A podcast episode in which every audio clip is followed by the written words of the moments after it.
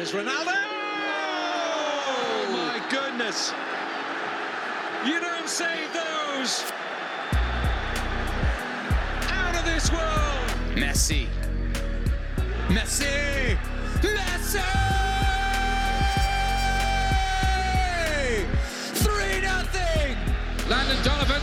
There are things on here for the USA. Can they do it here? Cross and Dempsey's denied again. And Donovan has scored.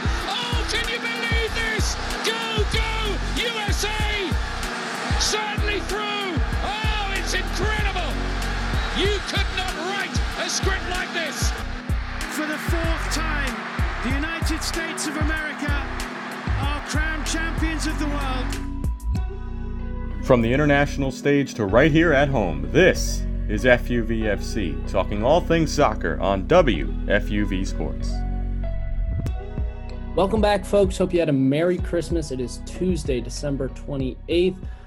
A couple days out from New Year's, WFUVFC is back. I'm Keenan Troy. I'm joined alongside James Burley. James, it's been a minute since you've been on the show.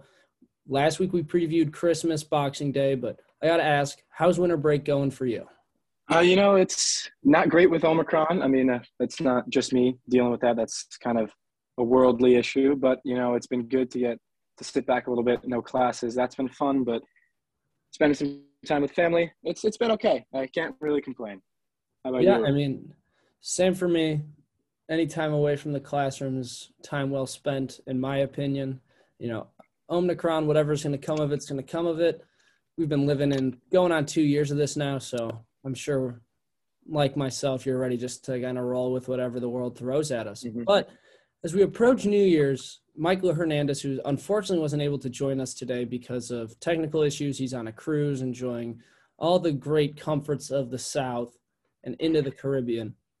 Me and James here are going to break down what the year has been for soccer, a little year in review, and also, you know, 2021 saw the return of FUVFC. It was once upon a time back in the 2018-19 calendar year. It was a contributing member to the WFUV sports community, but then you know with graduating seniors leaving, it's difficulty difficult to find a good footing. But you know I've been really proud of how far this podcast has come, just from starting over the summer with Dylan Balsamo and Danny Perry, now to getting in a slew of guests that rotate in and out, and always being on top of the soccer stuff. So you know huge app- applause for not only you, James. You know, I'll pat myself on the back, but for everyone that's joined the show on the course of the year and really helped it come back as a you know a contributing partner of the WFUV sports community.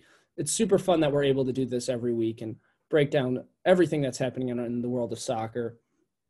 But with all that being said, James, it's been an incredible year for soccer after whatever 2021 2020 was, excuse me, throw any, you know, adjective you want in front of that there's been a ton of good soccer throughout the world. And so I'm wondering what was your favorite storyline from the 2021 calendar year?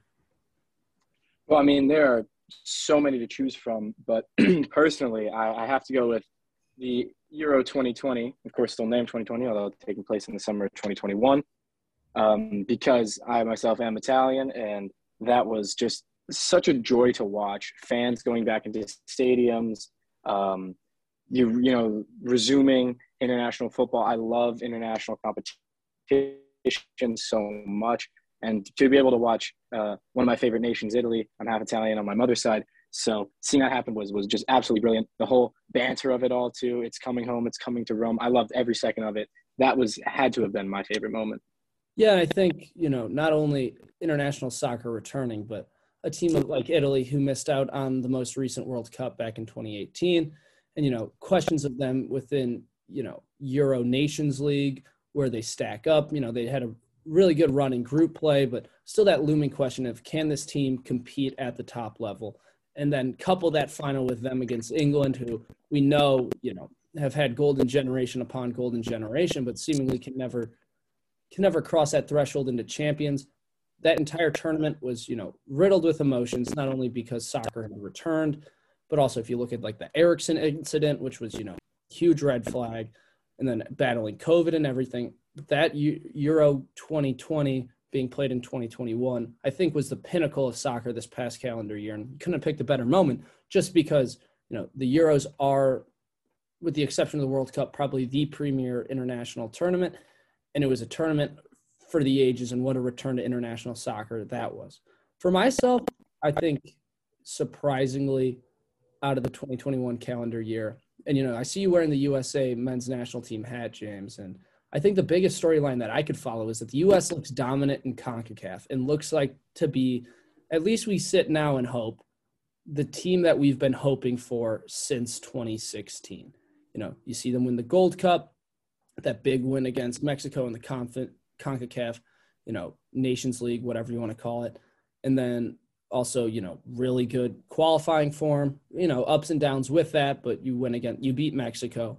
You got some more games coming up in 2022 in the start of the spring, but by and large, big leaps and bounds have been taken by the U.S. men's program to set themselves up in a really good position to qualify for Qatar. So I think, you know, going into 2021 with the return of international soccer, with COVID and balancing all these crazy schedules, I was really relieved to see that the United States has been able to maintain some form of consistency in terms of keeping players fit and, you know, managing COVID as guys come back from Europe, but also asserting themselves as a dominant force in CONCACAF, just because we all know what happened when they lost to Trinidad, red flags across the entirety of, you know, U.S. Soccer Federation.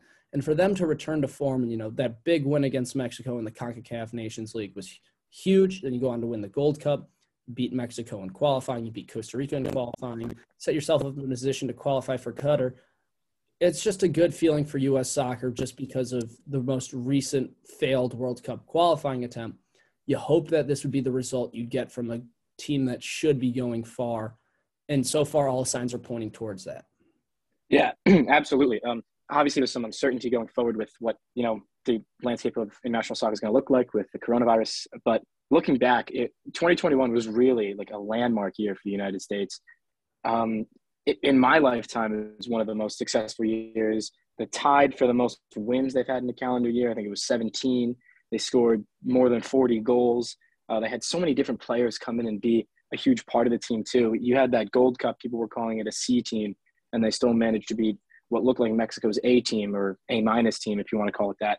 And then in the Nations League, huge turnaround at the beginning of the victory after victory against Mexico. Qualifying, kind of look down and you know if like that almost be i mean knock on wood to go qatar and yeah and so i think you know with the united states playing so well and showing all the traits that we're looking for it sets up 2022 to be really a judgment day kind of year as they've you know maybe played two expectations exceeded expectations certainly a little bit. Now 2022 is on the calendar and you're looking at what's going to be, you know, make or break. Where are they going to finish in CONCACAF? Can they get the Qatar? All those questions will be asked in the upcoming calendar year. So it's increasingly important that they had such a successful 2021 campaign so that moving forward, they put themselves in a position to answer all the questions that everyone's been wanting to know from this so called golden generation of American soccer talent that does it for you know the first segment of our yearly recap michael. Michael james oh my goodness. Um, i want to transition now to shocking news because in a year that saw pretty much every big storyline across soccer come unfold what really took your attention? And i i mean i've got my choice. I think it's for me at least it's messi leaving barcelona I think, you know, we're two younger guys and we've grown up with Messi and Barcelona being synonymous since 7 mm-hmm. And him moving to PSG, I think, shocked the entire soccer world. You know, we see Ronaldo move to United, but after he left Real, his allegiance to Juve, you never really thought too much of it, at least in my opinion. But that Messi move to Barcelona, that just shocked me and maybe even puzzled me. As we've seen, you know, there's been some problems in his gelling there. But outside of that, on paper, and assembling probably the best strike trio we've seen since Messi, Suarez, and Neymar. This would probably rival that.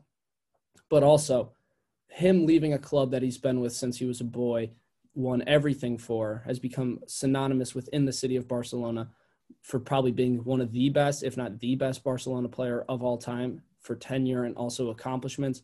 him leaving really just, you know, not only shook the soccer world, but shook me just saying that like this is completely new era of soccer. And I think we've seen that with Barcelona's poor run of form recently, you know, getting kicked out of the Champions League, not doing so well in La Liga. But Messi leaving, I think, is, you know, crucial to all of Barcelona's shortcomings in the 2021 2022 season.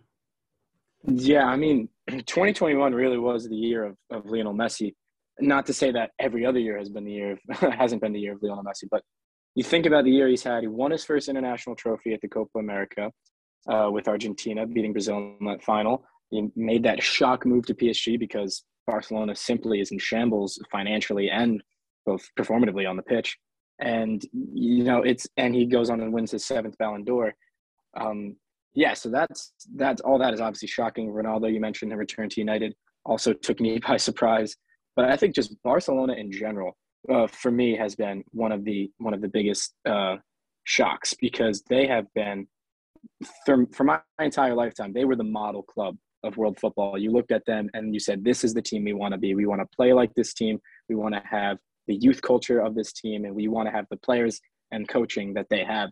And lately, uh, you know, finishing third in the 2020-2021 season, I believe they're in seventh right now outside of European competition altogether. You know, going to the Europa League uh, in European play this year.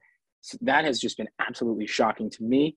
Um, such a poorly run club from the top down at this point, and from what was this this absolute god of of international soccer in, in Barcelona has now become almost a laughing stock. And I and I feel for Barcelona supporters, and I feel for you know I, honestly, sometimes myself and just regular soccer fans because they were so fun to watch, and now they're kind of depressing.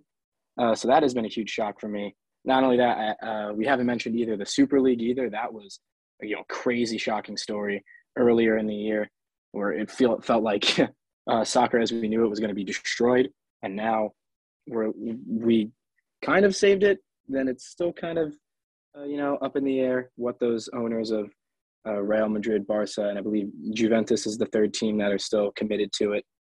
Um, Florentino Perez is the guy who's behind the whole thing, pulling the strings. That was very scary. Um, I wrote about it uh, earlier in the year, and a lot of people, you know, all the protests, a lot of people all over Europe really, really hated that. And it seemed like it was saved, but I don't know. That's still up in the air. So we'll see what happens with the Super League. That was also crazy story. But yeah, for me, Barcelona being what they have become now has been probably the craziest story to me. And I love that you touched on the Super League, James, because I remember when that was all happening. That was early 2021, maybe February into March, and we saw just such a upheaval from soccer fans across Europe, and even like in domestically in the states too. Like you said, you wrote about it. I was vocal on Twitter. I did some stuff for WFUV here, but you know, especially in Europe, you saw the protests, not only from those, you know, clubs that were rumored to join the Super League, but also from clubs that were unaffiliated with the Super League altogether, but felt that, you know, and recognized that if the Super League were to be formed, so much of the sanctity of soccer, which has been, you know, huge as a European institution, would be infringed upon. So I think that was the most important place to start as I think we can broadly say that 2021 in a you know was a year like no other, but certainly if we look at 2020, you know, with all soccer being paused, you know, international competitions being stopped, 2021 was definitely a return to normalcy. And I think as we graduated from, you know, the realness of the Super League, with that being done away with, it issued in perhaps the closest thing to normalcy we've seen since 2019 2018 season of just hard nosed competition. And, you know, I'd say the Premier League is as strong as it's ever been. You know, PSG is kind of still trying to play that spoiler in, you know, Europe. PSG historically has always been right on that cusp of being very good. They've stepped into that role now of saying, we're here to contend. I think you know, we mentioned Barcelona falling off, but with the exception of that, you know, La Liga is as competitive as ever. You know, Real Madrid is becoming a superpower once more. So I think 2021, by and large, with the exception of that Super League, you know, scare back in February, I really think 2021 was a step in the right direction for soccer. And I think, I mean, how could it not be? But also, it was good, you know, from a fan's perspective, if you're an owner especially, to see soccer being played being played competitively and really returning true to what it should be, which is, you know, away matches being hell, home matches being completely emphatic with your fans in the stands. So this all being said, I'm curious, James, as we look approach 2022, do you expect any storylines, predictions that we could see come true? Is Xavi going to turn Barcelona around? Is Pep going to stay at City? I know he's extended at least through one more year. What's Man United going to look like? What are we thinking about for 2022? Well, I'm going to start with uh, you mentioned Man City, Man United there with Pep and Man U. So I'm going to start with the Prem. I think, um, well, we've already seen it. It's kind of an easy prediction, but I think City, Liverpool, and Chelsea, those three teams have been uh, probably the three best teams in the world, with the exception of maybe Bayern and Real Madrid. Um, I think one of those three are going to win, obviously, the Prem, because those teams are so far ahead of everybody else. And uh, one of those three teams who doesn't win the Prem is also going to win the Champions League. So, should Liverpool win the league, City or Chelsea are going to win the Champions League. City are finally going to get, um, you know, the Champions League hump off their back. If I had to, if I had to make a prediction of those three now, um, we talked about how competitive uh, the leagues have been, and I think uh, one thing that we didn't really touch upon is Serie A. The, the, the Serie A table is uh, pretty tight. You know, from first to sixth, you've got Inter, AC Milan, Napoli, uh, Atalanta, Juventus, and Roma, all really fighting for European spots. I mean, about 14 points separate first and sixth, but going for that top spot, you've got uh, eight points between first and fourth. So that's a really tight race with some really good teams. And people have been writing off Serie A for a little while now, but you know that's that's uh, something that people should keep their eye out for uh, in the last couple years, and definitely for upcoming in 2022 because you've got some really really talented teams like Atalanta. The run that they made in 2020 in the Champions League, you know they are a team that could do you really make some uh, make some noise in Serie A and in Europe going forward. Um, talking about Barcelona. Do I think Xavi is going to turn the team around? Right now, it looks like no. Um, again, they're they're a debacle. Uh, they obviously have no shortage of uh, young talent. You know, Gavi, Ansu Fati. Uh, obviously, some injuries uh, are involved in that, but for now, they're they're to have to change a lot if they want to, you know, get back to a Champions League spot. Again, as I said earlier, I think they're in seventh. Uh, they need to get back to fourth, and there's some points that they have to uh, you know come up with if they really want to get back there. Um, but yeah, I, I, if I talk about Barcelona, it, it's only depressing at the moment, and that is that is really shocking, as as we touched upon earlier. So I don't know where they're going in the future. It, it doesn't look like up right now. I think what you you brought up Serie A, and I think that's so important to the point that I'm going to make here, which is I think in 2022, especially in this upcoming Champions League, but especially for next year, we're going to see probably the most transparency in European football that we've seen in a long time. Just because we're so used to, whether it be, you know, 15 years ago when AC Milan and Inter were dominant, and, you know, with the exception of a good Liverpool team and a good Man U team, the Premier League was playing second fiddle and what was the Bundesliga. And then you see the rise of the Spanish giants and everyone's playing second fiddle to them. I think, as you mentioned, the Serie A, you know, you've got Lille that's through into the knockouts. Yeah, PSG that's emerging as a titan. You know, Olympique Lyon is not in the Champions League, but they're looking probably as one of the premier contenders for Europa League. Serie A, as we talked about, you know, if you watch AC Milan, they play Liverpool really well. Didn't get through to the knockouts because they lost head to head to Atleti, but they were in it to the last match day. Atalanta was in it to the match last match day against Villarreal. Inter's through. So I think upcoming in 2022, not only do we have the World Cup, which everyone should be excited about, but I think biggest storyline is that when it comes to European football, we're going to see the most transparency ever. That, you know, Will Bayern still be dominant? Yes. Will Madrid still be Madrid? Will City? Whatever. I think that we're going to see, dependent, I mean, obviously dependent on group draws, but I think across the big five leagues, I think that it's going to be tight every single time a team from the Big Five plays one another. And then the second storyline that I think is going to be shocking is when it comes to the World Cup, it's going to pain me to say it because I don't want them to win, but I think this is the year England finally gets the monkey off their back. Their squad is not only so deep, but I think they finally have the veteran presence necessary to make a deep run. Harry Kane's probably going to be competing in one of his last international tournaments here.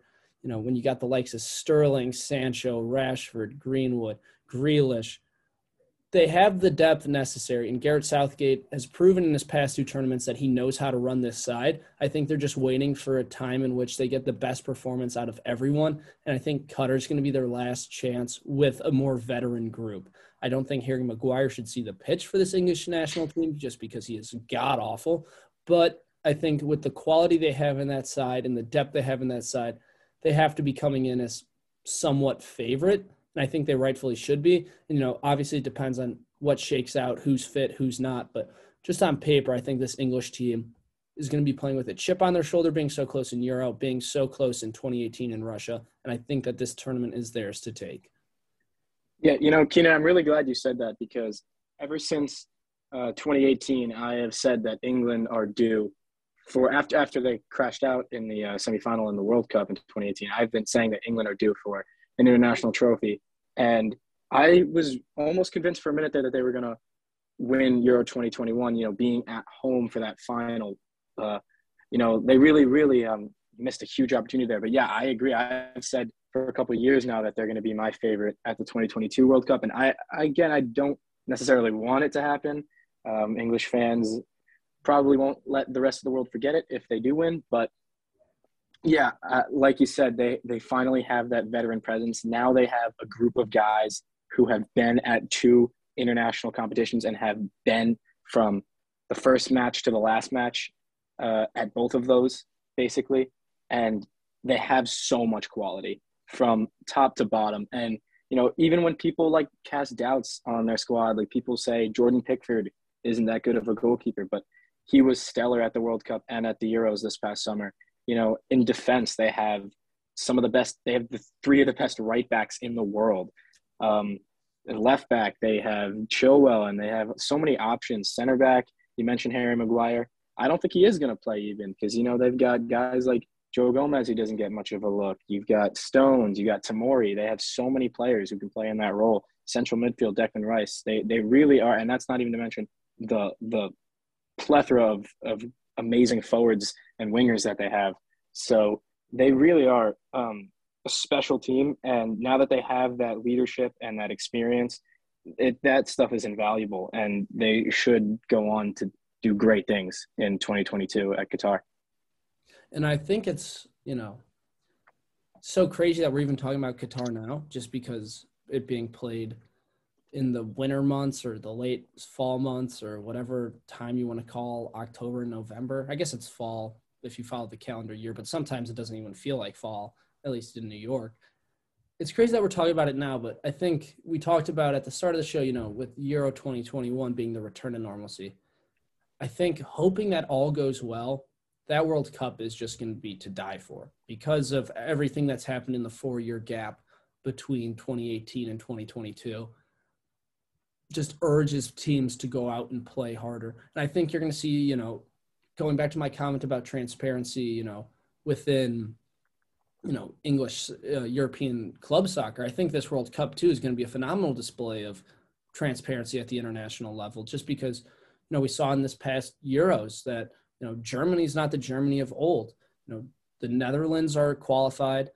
You know, Italy's still fighting for qualification. Mexico and the United States both, you know, the U.S. edging them, but they both are forces to be reckoned with. And then out of out of Africa, still Algeria still good, Nigeria still, you know, relatively okay. I think Senegal is going to be a force to be reckoned with. We saw them in 2018.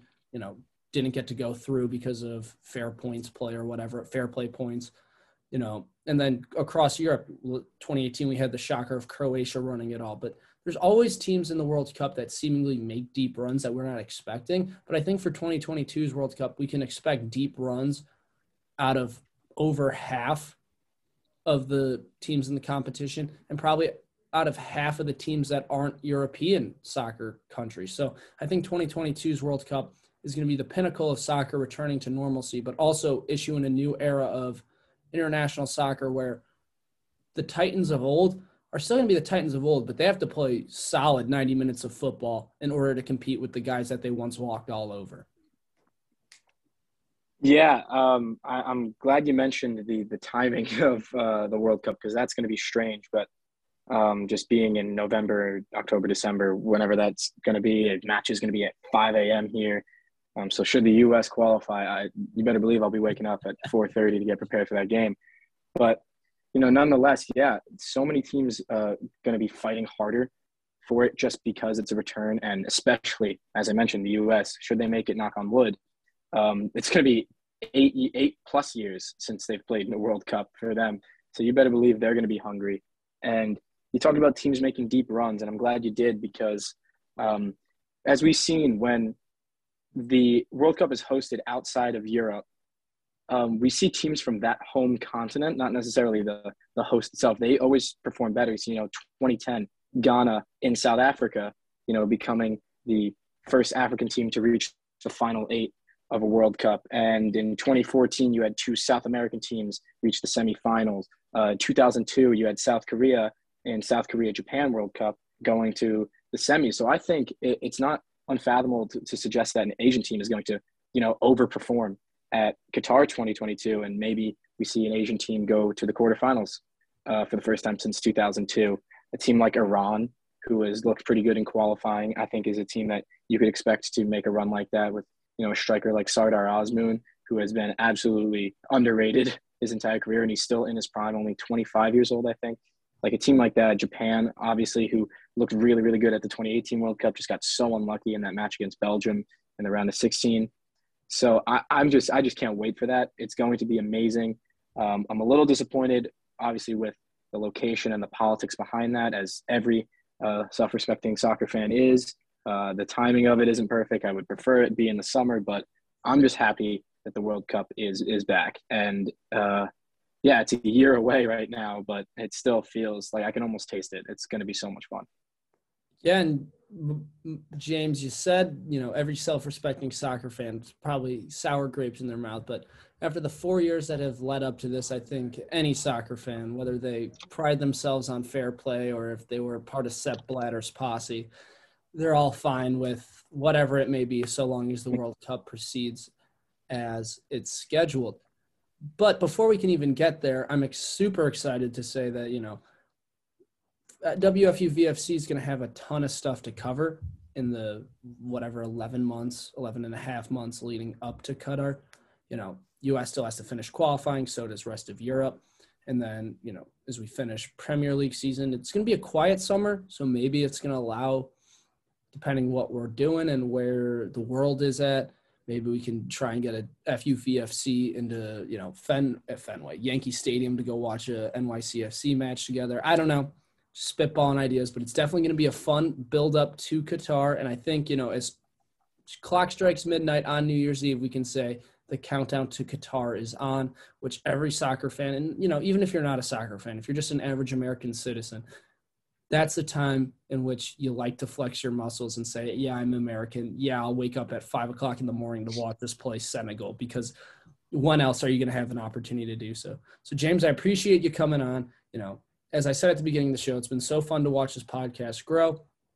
You know, you, Michael, Nick, just to name a few that have joined us thus far this year, obviously have helped so much in terms of content, made it super easy on me to talk soccer just because – you guys all know your stuff and it's you know not so much a job but it's more just like okay what are we going to talk about for 30 45 minutes about soccer and conversations can run anywhere which i'm always appreciative of and you know i hope that we can work together more in 2022 hopefully michael's internet connection figures itself out in the new year with all that being said super fun to talk and recap the year looking forward to all that soccer has to offer in 2022. And so for James Burley, I'm Keenan Troy saying, have a happy new year, folks. We'll see you on the other side of the calendar sheet. Hopefully, we'll have some more news to talk about. Hopefully, the soccer continues as scheduled. But even if it doesn't, we'll be here and we'll find some crazy slants to talk about then. Take care, guys.